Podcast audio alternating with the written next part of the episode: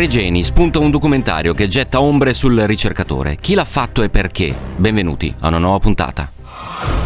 Nessun luogo è lontano, di Giampaolo Musumeci. Rinviato al 25 maggio il processo ai 4 ufficiali egiziani accusati di aver sequestrato, torturato e ucciso Giulio Regeni. In his speech last night, the president also underlined his plan to remove U.S. troops from Afghanistan after nearly 20 years in that country. Ladies and gentlemen, may the wind be always at your back. Buona giornata, ben ritrovati ascoltatrici e ascoltatori. Questo è Nessun Luogo è Lontano. Con me, come ogni giorno, ci sono Antonio Talia, Valentina Ternullo, Andrea Macchioni e in regia Andrea Roccabella. E come ogni giorno ecco le coordinate per interagire con noi, porre domande, commentare i temi che tratteremo. 349-238-6666. Siamo su Facebook, Nessun Luogo è Lontano _Radio 24. Siamo su Twitter, Nessun Luogo 24, ovvero Giampaz. Un documentario, una pagina Facebook, la storia di Regeni appare sui social, salvo poi evaporare alcune ore dopo. Non è firmato e colmo di errori, a partire dal nome di Regeni.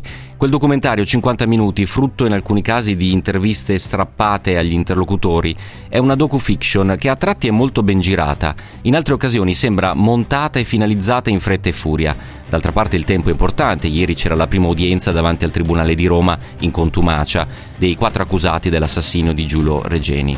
Non solo però la tempistica è sospetta, dopo averlo visto almeno un paio di volte ci siamo resi conto appieno della faziosità e della tendenziosità di quei 50 minuti. Sostanzialmente l'obiettivo di questo documentario è gettare ombre, anche benefiche, sull'attività del ricercatore, coinvolti anche alcuni, senza averne la consapevolezza del prodotto che veniva realizzato, l'ex ministro della difesa Elisabetta Trenta, il senatore Maurizio Gasparri, l'ex generale Leonardo Tricarico, già capo di Stato Maggiore dell'Aeronautica, e l'ex giornalista in parte e per un periodo anche al Tg3 Fulvio Grimaldi.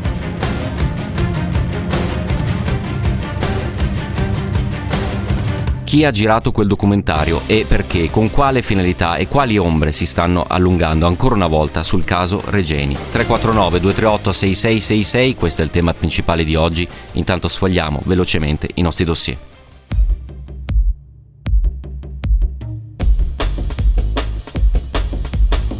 Il primo ci riporta tra Israele e Palestina, avete sentito anche del GR, ormai il bilancio aggiornato è di 44 morti e 150 feriti per l'incidente avvenuto la scorsa notte durante le celebrazioni di un'importante ricorrenza ebraica al Monte Meron in Galilea, tanto che Benjamin Netanyahu, il premier, ha dichiarato il lutto nazionale per domenica, ricordando anche che questo incidente è stato uno dei peggiori disastri nella storia del paese. Il capo della polizia di quel settore si è preso ogni responsabilità, evidentemente il luogo non era adatto ad accogliere tale moltitudine di persone, soprattutto le uscite in sicurezza sostanzialmente non erano garantite. Vari messaggi di cordoglio da parte della comunità internazionale. Lutto quindi, così come è lutto però di natura strettamente politica quello che sta avvolgendo i territori palestinesi, perché proprio nelle stesse ore Abu Mazen, il presidente dell'autorità nazionale palestinese, ha annunciato il rinvio delle elezioni previste per maggio. Chi ci segue assiduamente sa che tramite i nostri collaboratori, i nostri esperti, avevamo già anticipato questa possibilità.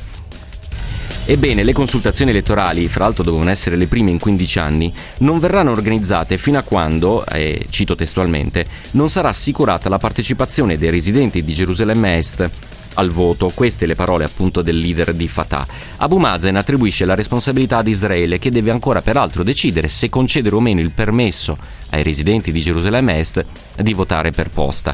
In realtà molti osservatori sostengono che questa piccola arguzia in salsa politica di Abu Mazen sia necessaria. Perché? Perché se si andasse a votare Hamas probabilmente prenderebbe molti più voti e segnerebbe la fine della carriera politica di Abu Mazen. Hamas peraltro che ha tuonato contro Fatah e contro Abu Mazen, ha detto questa mossa è un colpo di Stato e Fatah è l'unico responsabile per questa decisione e le sue conseguenze. Aggiungo un ultimo tassello in questa strana vicenda politica che dura ormai da 15 anni, persino le presidenziali previste per luglio potrebbero essere sospese.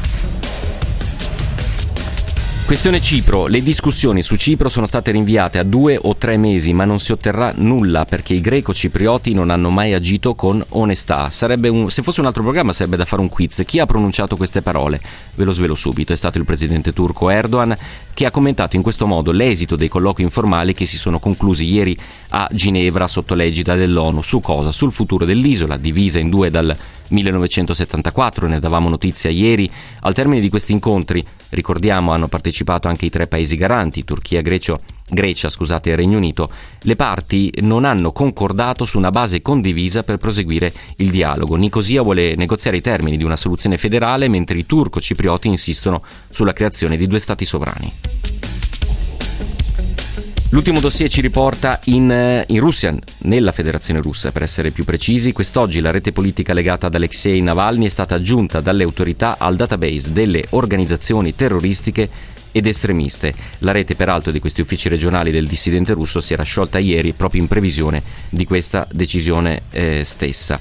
Vi sono decine di uffici sparsi su tutto il territorio nazionale che peraltro erano aperti per sostenere in un'improbabile campagna presidenziale Alexei Navalny in vista della tornata elettorale del 2018. Improbabile dico perché avendo una serie di processi pendenti e peraltro essendo adesso in carcere ridotto in condizioni pessime, sono uno scheletro emaciato, ha detto l'ultima volta in collegamento dal carcere, sarà molto molto difficile appunto che possa correre.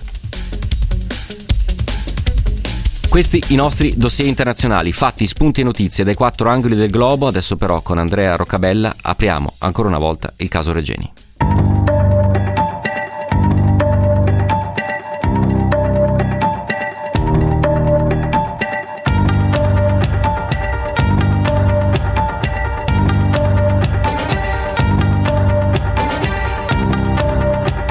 Torniamo a parlare del caso Regeni e vi devo confessare che fino a qualche ora fa avevamo qualche dubbio qui a Nessun Luogo è Lontano se trattare o meno di questo strano documentario che è rimasto in rete un po' di giorni, poi è stato cancellato l'account YouTube che lo riportava, la stessa pagina Facebook, pochissimi contributi, qualche giorno fa un trailer, poi il documentario intero 50 minuti, proprio per tentare di non avvelenare ulteriormente il caso Regeni. Poi però ci siamo resi conto che il documentario sta circolando comunque. È stato scaricato, continua a circolare soprattutto in ambienti complottisti. Vi sono alcuni nomi anche di peso dell'attuale, della passata politica italiana, ma soprattutto ci stiamo domandando chi e perché ha realizzato un 50 minuti così discutibile, così ambiguo, peraltro anche con degli errori veramente grossolani. Cercheremo di analizzare tra le pieghe di questi 50 minuti naturalmente e lo faremo con i nostri ospiti. Luci, ombre, clamorosi errori, lo dicevo, a partire, pensate, anche dal nome che noi tutti purtroppo abbiamo imparato a sussurrare a mezze labbra perché non c'è più, Giulio Regeni. ريجيني لم يعد حيا واستقبلت القاهرة من أجله فريقا من نيابة الجمهورية بروما.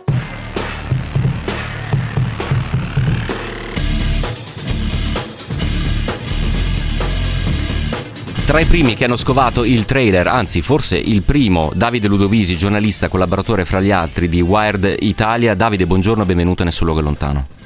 Buongiorno. Allora, ti chiederò innanzitutto tu che cosa hai visto all'inizio, prima che fosse diffuso il documentario da 50 minuti, prima però forse è utile per i pochissimi, devo dire, che non ricordano la storia, la vicenda di Giulio Regeni, proviamo a ricapitolarla come al solito in 90 secondi, Valentina Ternullo e Andrea Roccabella. Il percorso che ha portato Giulio al Cairo da Cambridge è il seguente. Studiando nel Dipartimento di Development Studies, studi sullo sviluppo dei paesi, con la professoressa Maha Abdelrahman, doveva completare una parte del suo dottorato con un lavoro di studios in campo al Cairo. The body of the 28-year-old Italian student was discovered in Cairo, yet we still don't know who is responsible for his torture and death. Italian investigators say the 28-year-old had been beaten and tortured. L'immagine, speriamo di non arrivare a questo nei confronti di Giulio.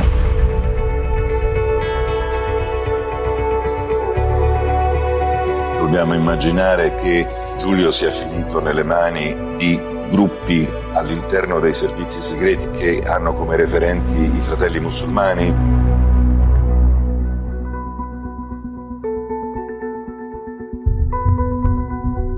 Le testimonianze acquisite dalla Procura di Roma hanno permesso di far luce anche su quanto avvenuto successivamente al momento della scomparsa. We're not tired. We're still looking for the truth and we will continue to do so together with the family. We owe it to Giulio.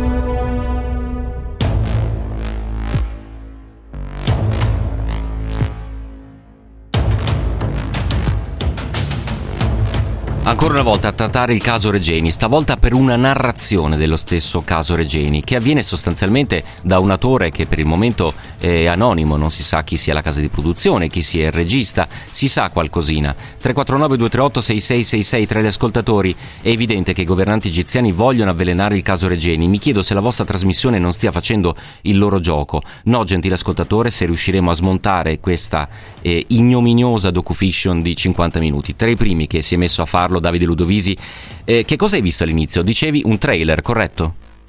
Sì, è corretto.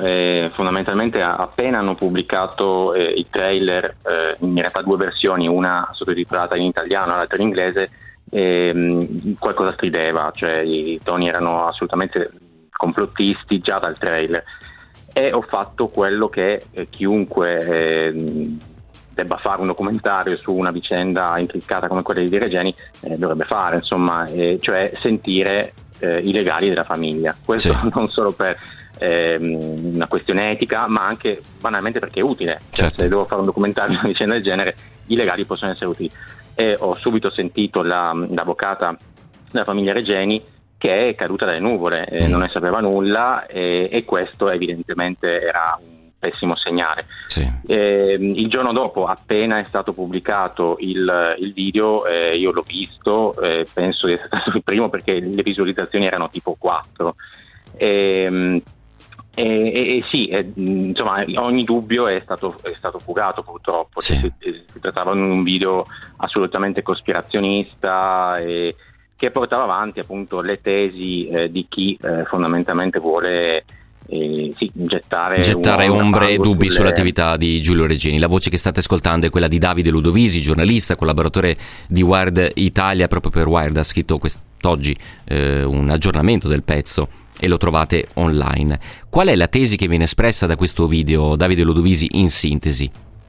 In estrema sintesi che si suggerisce che Giulio Regeni fosse una spia e che in qualche modo la colpa del suo assassinio vada indirizzata nei confronti dei Fratelli Musulmani. Questa ovviamente è la tesi cospirazionista del video. Sì. C'è un altro aspetto, Davide, perdonami se ti interrompo, perché come dicevo all'inizio di trasmissione sono coinvolti anche alcuni personaggi italiani. Ripeto, è una docufiction, ci sono delle parti in cui un attore veste appunto i panni di Giulio Regeni, peraltro molto spesso accompagnata da una musica particolarmente ansiogena che alimenta evidentemente il tono generale cospirazionista, e poi vi sono una serie di interviste molto lunghe, quelle degli italiani molto meno lunghe, sono più gli attori egiziani diciamo che compaiono.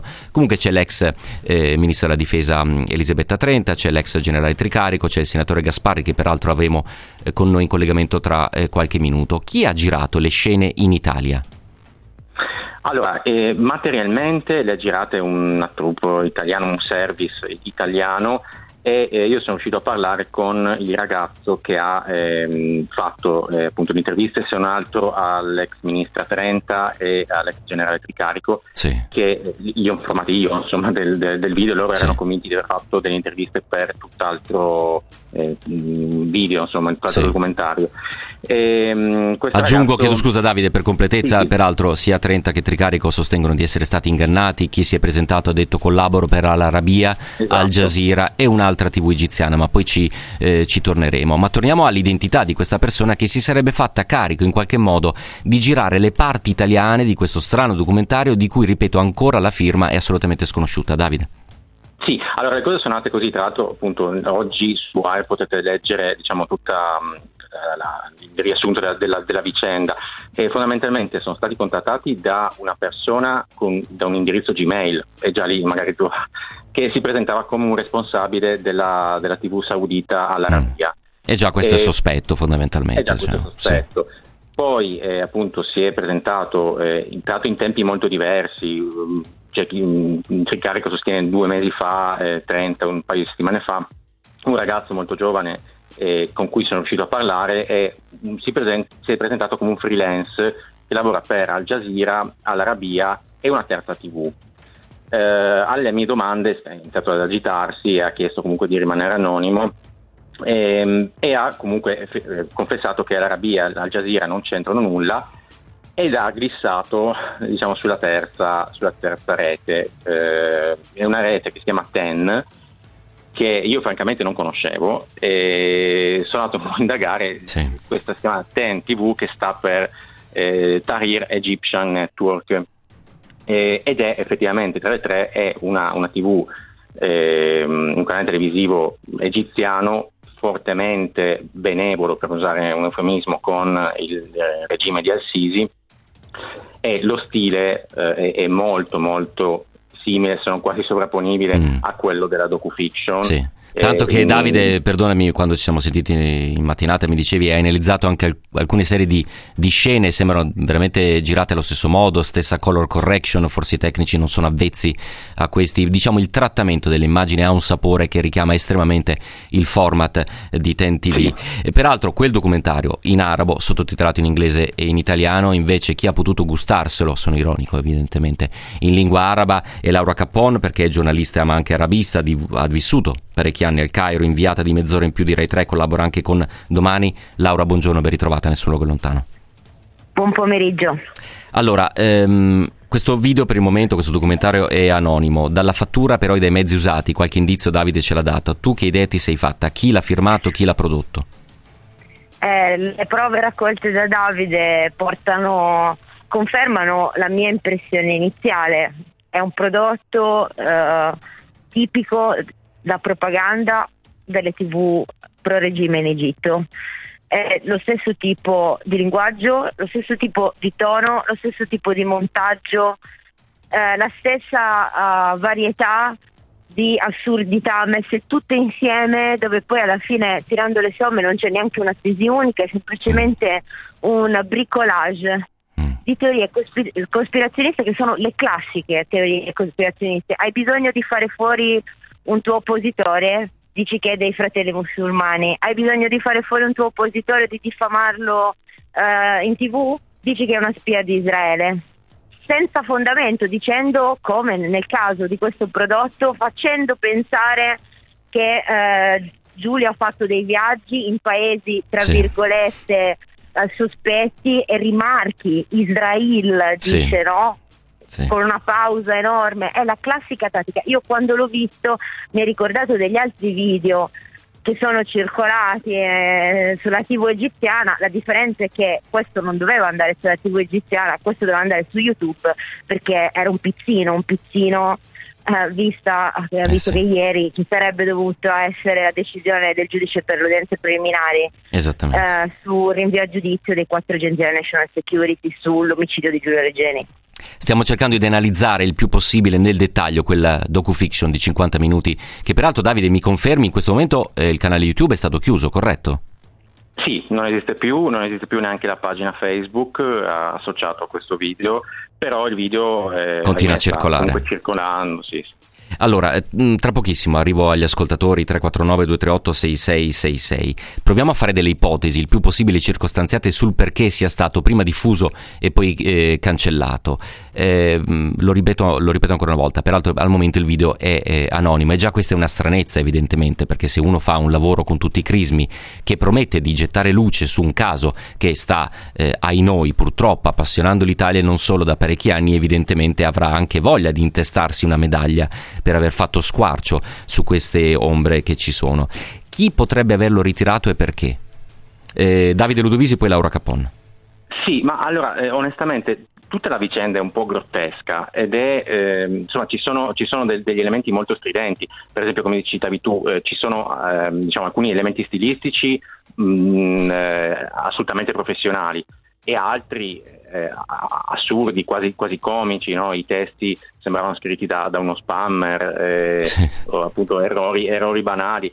Non lo so, sicuramente la strategia, le tempistiche non sono casuali, nel senso che è stato diffuso il giorno prima dell'udienza preliminare, insomma del giorno stabilito per l'udienza preliminare, e ora l'hanno tolto chissà perché, comunque consapevoli che comunque questa cosa non sarebbe passata inosservata. Certo, che un qualche impatto potrebbe averlo, probabilmente avrebbe l'impatto e avrà o ha già avuto impatto su quella parte dell'opinione pubblica italiana che abbraccia questo spirito complottista anche sulla questione Giulio Regeni. Chi non lo fa naturalmente da parecchio tempo è Laura Capon, è una tra le poche giornaliste italiane che segue da vicino questa vicenda da anni, lo ricordo, Mezz'ora in più, Rai 3, ma anche Domani.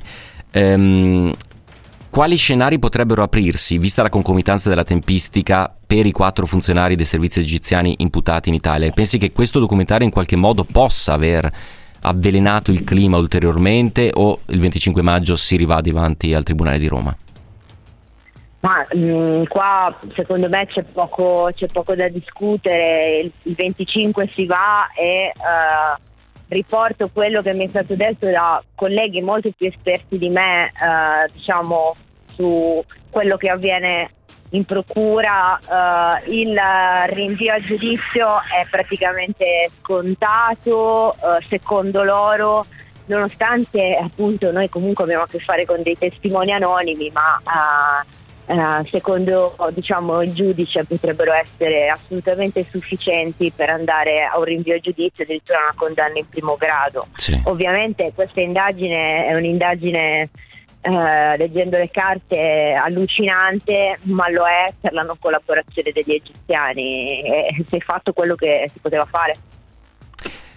Nelle parole di Laura Capon c'è anche, immagino, un pizzico di sconforto, anche perché, ricordo, il processo si svolge in contumacia, ricordiamo anche l'estrema impermeabilità del regime egiziano di fronte alle tante... Con il rito degli irreperibili, ecco. Perché noi di queste persone non abbiamo neanche i domicili, li abbiamo chiesti, non ce li hanno dati, due persone per le quali la procura ha chiesto il rinvio a giudizio, non abbiamo nemmeno la data esatta di nascita, abbiamo solo l'anno che è stato dedotto tramite l'età che loro hanno dichiarato nel momento dell'interrogatorio. Sono stati solo interrogati dalla Procura del Cairo, perché il Cairo non ha mai permesso agli investigatori italiani di interrogare gli egiziani, ricordiamocelo. Assolutamente, e sostanzialmente, nelle parole di Laura Capon, stiamo processando 4 fantasmi, così come i fantasmi è evaporato persino questo video, quello scovato e rintracciato da Davide Ludovisi, che ringrazio tantissimo, giornalista, collaboratore di Wired Italia. Grazie anche a Laura Capon, giornalista e arabista, Mezz'ora in più, Rai 3, Domani. Laura e Davide, grazie mille, buona giornata, alla prossima.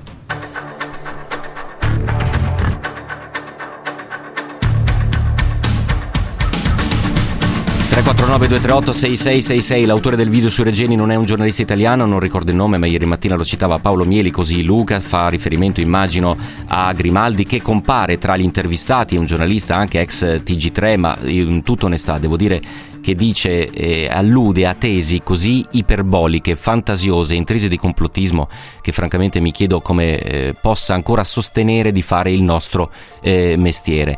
Continuiamo a farlo, prima però pausa, le borse, poi torniamo.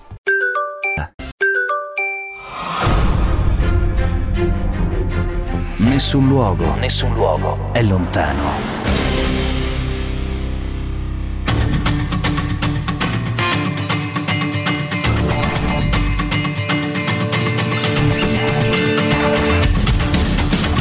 La storia di Regeni, il documentario anonimo che è stato diffuso sui social, canale YouTube, una pagina Facebook piuttosto raffazzonata peraltro. Il video rimane per alcuni giorni, poi evapora il tutto, esattamente come fantasmi, esattamente come i 4 funzionari dell'intelligence che non si presenteranno mai alla Procura di Roma, al Tribunale. Ci saranno i loro avvocati d'ufficio il 25 maggio, dopo che l'udienza è stata rinviata per motivi di Covid. Tempistica evidentemente studiata da chi ha ideato e realizzato questo documentario, probabilmente montato in fretta e furia. Abbiamo analizzato più passaggi, vi sono degli errori classici di chi a un certo punto in saletta di montaggio deve chiudere il prodotto in tutta fretta. Naturalmente anche noi abbiamo provato a muoverci, per esempio abbiamo sentito Mohamed Endawi, che è il funzionario del governo egiziano, che si presenta sui social come vice direttore digital media del governo egiziano, che ha diffuso peraltro il video parecchie volte nelle ultime ore, ma ovviamente non ci ha risposto. E poi c'è la parte tutta italiana di cui vi ho dato conto. 349-238-6666. Proprio su questo tema un ascoltatore scrive: la facilità con cui i rappresentanti passati e presenti delle istituzioni abboccano esche così approssimative, vedi l'indirizzo Gmail, è inquietante. Sicuramente è stata una leggerezza, perché chiaramente se mi presento come reporter di Al Arabiya o Al Jazeera avrò quantomeno un indirizzo mail aziendale col quale presentare le mie credenziali e soprattutto il progetto a cui sto lavorando, che film sto girando. Sia la Trenta che l'ex generale hanno peraltro Tricarico hanno peraltro detto di essere cascati dal pero, che sostanzialmente non avevano idea del tipo di prodotto che sarebbe stato realizzato. 349-238-6666. Stiamo aspettando che si colleghi con noi il senatore Maurizio Gasparri, che peraltro è uno degli attori italiani appunto coinvolti. Il senatore Gasparri per esempio in un passaggio dice che c'è anche una forte colpa dei media, che sono strani in questo paese, dice, non analizzano abbastanza, e colpa anche della politica, che non prende iniziative parlamentari per investigare su casi come quello appunto di Regeni. E poi però c'è un passaggio che speriamo naturalmente di sentire dalla sua viva voce, che però vi ripropongo perché parla dei misteri della Procura di Roma. Sentite. La Procura di Roma non è un luogo molto apprezzato. Chi segue l'informazione italiana vede che in questi giorni il libro più venduto in Italia è un libro scritto da Alessandro Sallusti, racconta tutte le insufficienze della magistratura italiana, e anche la Procura di Roma è un luogo per il quale noi chiediamo un'indagine parlamentare, perché la magistratura italiana purtroppo ha molte cose da chiarire. Non ci sono solo i misteri del Cairo e i misteri di Cambridge, ci sono anche i misteri della Procura di Roma, su cui si dovrebbe fare luce.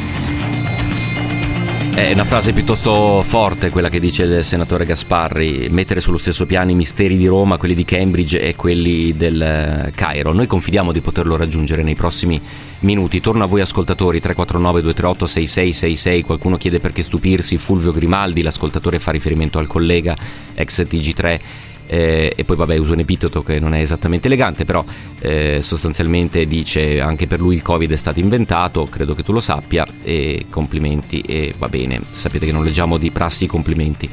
Comunque 349-238-6666.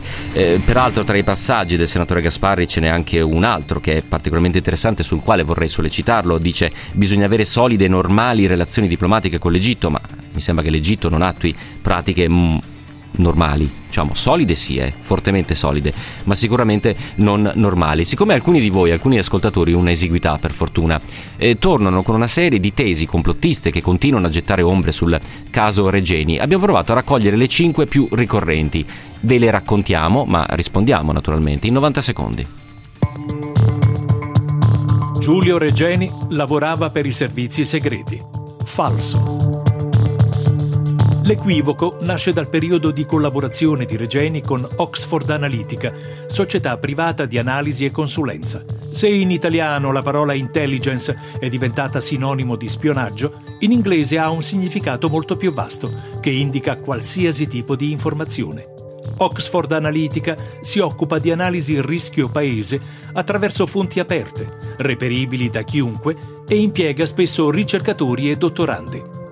I presunti legami con i veri servizi di intelligence britannici si inseriscono nel folklore che descrive l'Università di Cambridge come un bacino di reclutamento dell'MI6, ma gli agenti con compiti operativi escono in realtà da accademie specializzate con un addestramento militare.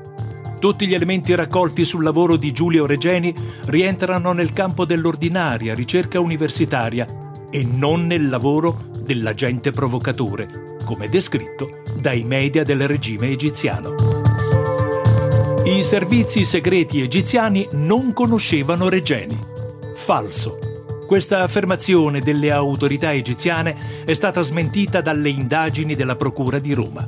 Secondo le informative elaborate dai carabinieri del ROS e dai poliziotti dello SCO, i servizi segreti del Cairo seguivano Giulio Regeni almeno dall'ottobre 2015, quindi 4 mesi prima della sua scomparsa. L'interesse degli egiziani era dovuto alla denuncia di Mohamed Abdallah, capo del sindacato degli ambulanti egiziani e confidente dei servizi, allarmato dalle ricerche di Regeni sui lavoratori. Nel 2017, un anno dopo la morte di Regeni, gli egiziani si contraddicono e ammettono di averlo seguito. Giulio Regeni è stato ucciso da una banda di comuni criminali. Le autorità egiziane non hanno fornito alcun elemento su questa tesi. I presunti rapinatori sono stati uccisi in un conflitto a fuoco. I documenti di Regeni ritrovati nel loro covo non spiegano perché dei comuni ladri conservassero gli effetti personali della loro vittima. La tesi sembra a tutti gli effetti un depistaggio. Non esistono immagini dei circuiti di sorveglianza della stazione della metropolitana dove Regeni è sparito. Falso. Le indagini italiane dimostrano che la procura di Ghiza ha chiesto il materiale con notevole ritardo e che le immagini presentate erano state sovrascritte.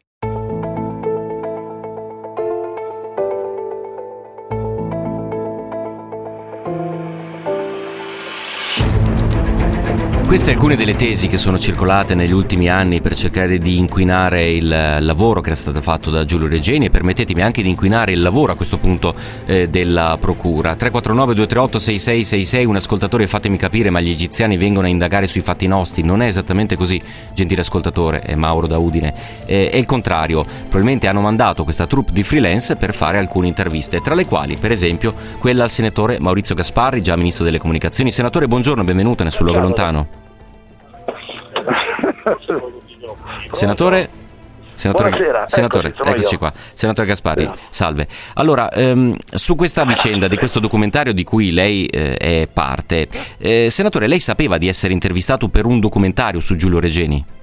Io sono stato contattato da un giornalista che lavora per Al Arabiya e per altre televisioni. Ho verificato che è un giornalista che lavora anche per quelle televisioni e ho rilasciato delle dichiarazioni di cui ho una copia, perché ho ripreso le dichiarazioni, perché non è che sono, come dire, uno sprovveduto, sì. E quindi ho tutto il filmato, come in tutte le interviste che si fanno anche per Report o per le Iene. Uno parla mezz'ora, 40 minuti e poi certo. Il giornalista utilizzerà le parti che gli sono confacenti. Ci ha detto che avrebbe diffuso su varie televisioni del Medio Oriente, dell'Egitto e di altri paesi, e abbiamo riscontrato che effettivamente è un giornalista che ha collaborato con Al Arabiya, che è una televisione che, se lei vede anche sulla televisione qui in Italia, su Sky, col digitale, quello satellitare, si riceve anche in Italia. Non ci ha detto di uso ai fini di un documentario o di altre cose, però io ho visto, non ho visto l'intero documentario, hanno estratto parti delle mie affermazioni che ho fatto, né potevano manipolare la mia voce. Certo. Ovviamente nell'arco di 40 minuti hanno scelto quelle che ritenevano evidentemente più utili al servizio che hanno montato, quindi non c'è stata correttezza nel non dire che ci sarebbe stato un documentario su YouTube, però ci ha dato informazioni che avrebbe utilizzato per varie emittenti televisive, cose che in teoria potrebbe anche avvenire. Certo, però io sono in grado di controllare il palinsesto. Ah no, certo, ma si figuri. Assolutamente, anche perché richiede, insomma, richiederebbe doti non soltanto di incollarsi alla TV non umane, ma anche di conoscere l'arabo perfettamente. Al Jazeera in inglese, ma non posso guardare 24 ore al giorno. Non c'è dubbio. Al Jazeera o all'Arabia. Però le posso richiedere ancora una volta se le ha detto che il tema dell'intervista e il tema del documentario era Giulio Regeni? Abbiamo parlato quasi solo di Giulio Regeni, di cosa vuole che abbiamo parlato? Abbiamo parlato quasi solo di questo argomento, ma vede, parla con uno che si è occupato di questo tema non dal salotto di casa. Io nel luglio del 2017, in una delegazione parlamentare formata da me, allora vicepresidente del Senato, dal senatore La Torre, allora presidente della Commissione Difesa, e dal senatore Santangelo, La Torre del PD, Santangelo 5 Stelle, ci siamo recati in Egitto per un incontro con i parlamentari dell'Egitto, Egitto con l'Egara, ma siamo stati ricevuti per 40 minuti dal presidente al-Sisi. La notizia è stata la notizia di apertura dei giornali e dei telegiornali egiziani ed è stata ripresa anche dai telegiornali e dai giornali italiani, perché dopo quella visita il governo italiano, che era guidato da Gentiloni, ha riallacciato i rapporti diplomatici con l'Egitto. E cosa crede che abbiamo detto come prima domanda ad al-Sisi quando l'abbiamo incontrato? Vogliamo, come italiani e come parlamentari, che si conduca un accertamento severo e rapido sull'omicidio orribile di Giulio Regeni, perché l'Italia e il mondo esigono la verità. Quindi io l'ho detto ad al-Sisi nella sede del palazzo presidenziale.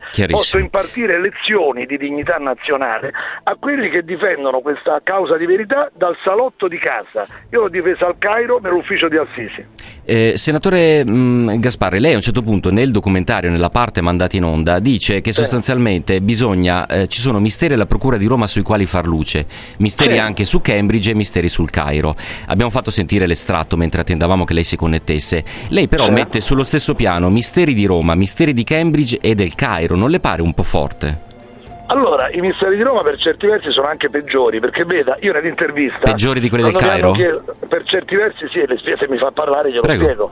Io non so come funzioni la giustizia al Cairo esattamente nei dettagli. Io ho visto come funziona la giustizia a Roma e ho citato nell'intervista un libro di cui parlo tutti i giorni nelle televisioni italiane, come tanti, il libro Il Sistema, l'intervista di Alessandro Sallusti al ex magistrato. Però scusi, Palamara, io non volevo parlare della Procura di Roma. Volevo parlare di quello del Cairo. Io la Procura del Cairo vado a fare un'inchiesta al Cairo, ne parli. Io al Cairo ho chiesto la verità ad al-Sisi, che in Egitto conta ancora più della Procura. Quindi io sono andato al Cairo nell'ufficio di al-Sisi a dire l'Italia vuole la verità su Regeni e non ci accontentiamo di quello che è stato fatto finora. Se qualcun altro ha avuto lo stesso coraggio, complimenti. Io questo ho fatto perché non ho paura di nessuno, né dei giornalisti né della giustizia egiziana. Della Procura di Roma, quando mi hanno fatto delle domande, ho parlato anche del libro di Sallusti e Palamara che svela tante cose. Vuole che parliamo? Lei l'ha letto il libro, quando Pignatone incontra il presidente di sezione del Consiglio di Stato che deve esaminare il ricorso di Lovoi. Senatore, chiedo scusa. Quindi la Procura di Roma ha funzionato molto male. Quindi questo è quanto. Quindi la Procura di Roma ha funzionato male sul caso Regeni, mi sta dicendo questo? Anche perché sul caso Regeni, se mi fa dire, la Procura di Roma si è recata a Cambridge a fare degli interrogatori dei professori di Cambridge, che come lei penso saprà sono sospettati di connessione, alcuni con la Fratellanza Musulmana, che è un'organizzazione fondamentalista, ritenuta un'organizzazione pericolosa da tanti, da tante autorità internazionali. Quando si sono recati i magistrati italiani, che si sono giustamente recati sia al Cairo per fare delle indagini, e sicuramente non hanno avuto vita facile perché le autorità egiziane non hanno, secondo me, collaborato quanto dovevano con quelle italiane, ma lei saprà che a Cambridge questi professori si sono rifiutati di rispondere. Io penso che la Procura di Roma avrebbe dovuto, come dire, sottolineare maggiormente questo fatto, perché io da Cambridge, dall'Inghilterra, da una delle università più celebri del mondo e dai suoi docenti mi aspetto maggiore trasparenza e maggiore collaborazione, una trasparenza maggiore di quella che posso trovare al Cairo. È chiarissimo, so se è chiaro il concetto, assolutamente chiaro. Però il mio dubbio, senatore, poi le chiedo uno slogan su questo, però rimanga con noi, abbiamo il traffico velocissimo e torniamo da lei. Non pensa che questo giudizio, cioè mettere sullo stesso piano misteri di Roma, misteri di Cambridge e del Cairo, sia un asset agli egiziani per screditare totalmente le indagini italiane e rafforzi, chiedo scusa, volevo finire il ragionamento, a rafforzare l'operato egiziano, che è fatto di opacità, non collaborazione e peraltro incarcerazione e omicidio di tantissimi attivisti, tra cui molto probabilmente anche quello di Giulio Regeni?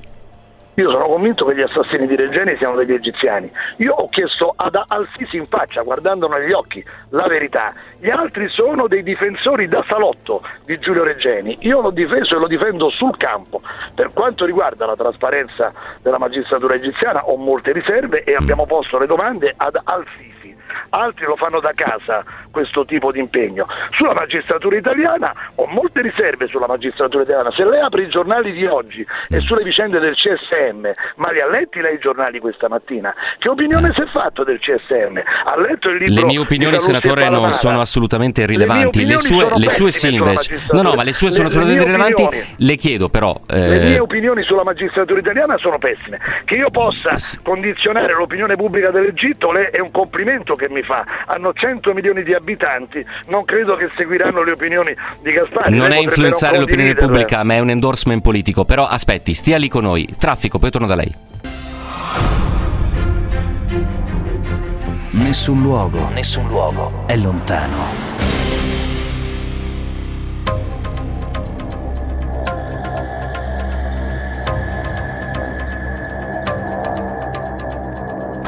Rieccoci ascoltatrici e ascoltatori in questa puntata di Nessun Luogo Lontano, il controverso, ambiguo, discutibile video documentario su Giulio Regeni, la storia di Giulio Regeni. Vi sono anche alcune parti tutte italiane, con l'ex ministro della difesa Elisabetta Trenta, con l'ex generale Tricarico e col senatore Maurizio Gasparri, che gentilmente ci concede un po' del suo tempo per cercare di capire anche la valenza politica di questo documentario. Peraltro, senatore, lei sa che è stato cancellato dal canale YouTube? Ma guardi, ma secondo lei io devo gestire la collocazione su YouTube di un documentario fatto in Egitto? No, le chiedevo solo se era a conoscenza del fatto che è stato ritirato dopo alcuni giorni di diffusione. E quindi evidentemente, se voi non vi piace questo documentario, l'hanno ritirato, dovreste essere contenti. Io ho rilasciato delle dichiarazioni a un giornalista che ha collaborato con Al Arabiya e con altri emittenti e che si è presentato dicendo che era un collaboratore di queste testate, cosa che ho verificato essere vera. Al Arabiya ed altri emittenti si ricevono anche in Italia. Ho detto le mie opinioni in 40 minuti, riprendendo io stesso con un telefono quello che dicevo, immaginando la delicatezza della cosa, e quindi sono in possesso del video completo e della trascrizione. Sì. E ho detto che l'Egitto deve rendere conto e ragione di questo orrendo delitto, sul quale, come l'ho ricordato, ho chiesto conto e ragione alle autorità egiziane e in persona in un incontro del luglio 2017 insieme a parlamentari del Partito Democratico. Per il resto ritengo che l'azione investigativa su Cambridge della magistratura italiana avrebbe dovuto essere più incisiva, perché per capire la genesi di questa vicenda, anche l'azione che non giustifica nessuno dei killer e degli omicidi, che a mio avviso sono certamente degli egiziani, e non so chi e quali e come, ci sono degli indagati, come lei sa, sì. Però c'è anche tutto un sottofondo di persone che secondo me mandano allo sbaraglio delle persone e che ci dovrebbero spiegare che non hanno risposto alla magistratura italiana. Lei si dovrebbe inquietare pensando che nella democraticissima Inghilterra, la patria, la culla della democrazia, della libertà che noi guardiamo come un faro, no? Almeno dell'Inghilterra ho questa considerazione, ci sono dei professori a Cambridge che non rispondono alle domande della magistratura italiana. Io lo trovo ancora più sorprendente della vischiosità, su cui non dubito che riscontro anche io, di apparati investigativi e istituzionali dell'Egitto. L'Inghilterra dovrebbe essere un modello e una casa di vetro. Certo. Rispetto alla partecipazione, il nome di questo freelance che dovrebbe aver fatto un'intervista con lui potrebbe essere lo stesso che ha fatto l'intervista con la Trenta e Tricarico, Mahmoud Abdhamid. In realtà, secondo Wired e secondo Davide Ludovisi, ospite da noi prima, si presentava con un indirizzo Gmail e non risulta alcuna collaborazione con Al Arabiya. Lui non è assolutamente un collaboratore, un corrispondente dell'Arabia in Italia, ma questo è un altro paio di maniche, naturalmente. Però quando si è presentato con questo suo nome, con soggetto da visita, ho fatto delle verifiche con giornalisti che conosco e di cui mi fido, nordafricani e di altri paesi, mi hanno detto di conoscerlo e che anche Al Arabiya è una televisione che fa trasmissioni che poi possono piacere, a me non mi piacciono nemmeno tante trasmissioni in Italia, si figuri se posso avere un'opinione sulle trasmissioni che non vedo di Al Arabiya. Assolutamente. Chiedo scusa, senatore, lei in un altro passaggio dice che bisogna avere solide e normali relazioni diplomatiche con l'Egitto, però l'Egitto non attua pratiche normali, sono sì molto solide, con l'imprigionamento di migliaia e migliaia di attivisti, però chiedo scusa, volevo finire la domanda se possibile. Ecco, sono pratiche non normali, solide ma non normali l'Egitto del Sisi, concorda? Allora, l'Egitto, come tanti altri paesi, non ha un sistema democratico paragonabile al nostro, benché si svolgano delle elezioni. In Egitto, dopo le primavere arabe, sono andate al governo i Fratelli Musulmani, che sono dei fondamentalisti.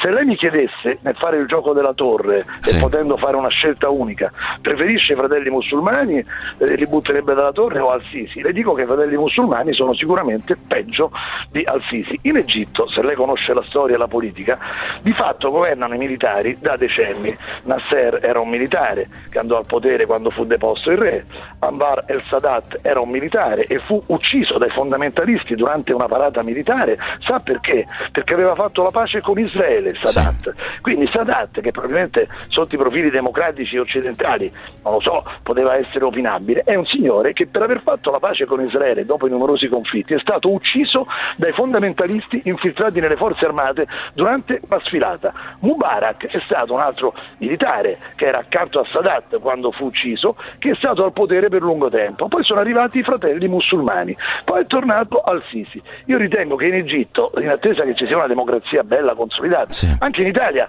non sempre governa chi è stato eletto dal voto, la sì, penso per certi versi come esteri, Draghi giorni fa ha suscitato clamore quando, parlando di Erdogan, non di Al-Sisi, sì, se la ricorda la frase di Draghi, visto certo, che lei è un attento osservatore. Draghi ha detto che con alcuni dittatori bisogna cooperare, con certi dittatori bisogna cooperare, sì. Io la penso come Draghi, quindi con Al-Sisi bisogna cooperare sostanzialmente, sì, anche a dispetto della verità di Regeni. Guardi, la penso come Draghi, sì, quindi pensarla come Draghi in questo momento credo che sia una grande garanzia. Dopodiché in Egitto, se dovessero andare al governo i fondamentalisti e Fratelli Musulmani, sarebbe molto peggio, il che non dà nessuna impunità alle autorità egiziane riguardo a casi drammatici come l'omicidio Regeni, di cui devono rispondere. Io, a differenza sua, che fa il filosofo seduto nella redazione, sono andato, come era mio dovere, da vicepresidente Senatore Gasparri, penso di aver consumato gli scarponi tra Africa e Medio Oriente 15 volte, se vuoi, 15 anni. Sono stato anche in Egitto e mi hanno sparato anche un paio di volte, quindi non è una gara tra me e lei, senatore. Mi spiace che la metta su questo piano. Il mio lavoro è fare domande, il suo dovrebbe essere dare risposte, possibilmente alle domande che faccio. Le ho dato risposte e le racconto fatti. Io sono andato nel luglio del 2017, sì, insieme a un parlamentare del PD e uno dei 5 Stelle a incontrare autorità egiziane. Nel mese di agosto del 2017 il governo italiano dell'epoca, che era guidato da Paolo Gentiloni, devo chiudere, allora del PD, sì, no, deve chiudere, deve farmi dire questo, sì, che attualmente è commissario europeo, ha riallacciato i rapporti diplomatici con l'Egitto. Lo sa questo? Certo che lo sappiamo, l'abbiamo raccontato, certo, guidato, sì, da un attuale commissario europeo, e io la penso come Gentiloni e come Draghi. Se lei preferisce i Fratelli Musulmani, ma è irrilevante la mia opinione, senatore Gasparri, questo non è un programma di opinioni. Intanto la ringrazio, devo davvero chiudere. Incombe, è stato chiarissimo. Non sono amico dei Fratelli Musulmani, faccio il giornalista, sono amico di nessuno, forse nemico di tutti. Grazie mille, senatore Gasparri. Sono nemici nostri, grazie mille, devo chiudere. Grazie mille, senatore Maurizio Gasparri, che ha aggiunto l'ultimo tassello. Tutti hanno diritto ad avere un'opinione, noi tutti abbiamo il dovere di averla informata. Sigla che serve a ringraziare voi tutti per essere stati all'ascolto, tutta la squadra di Nessun Luogo è Lontano. Noi ci sentiamo lunedì alle 16. Un saluto da Giampaolo Musumeci.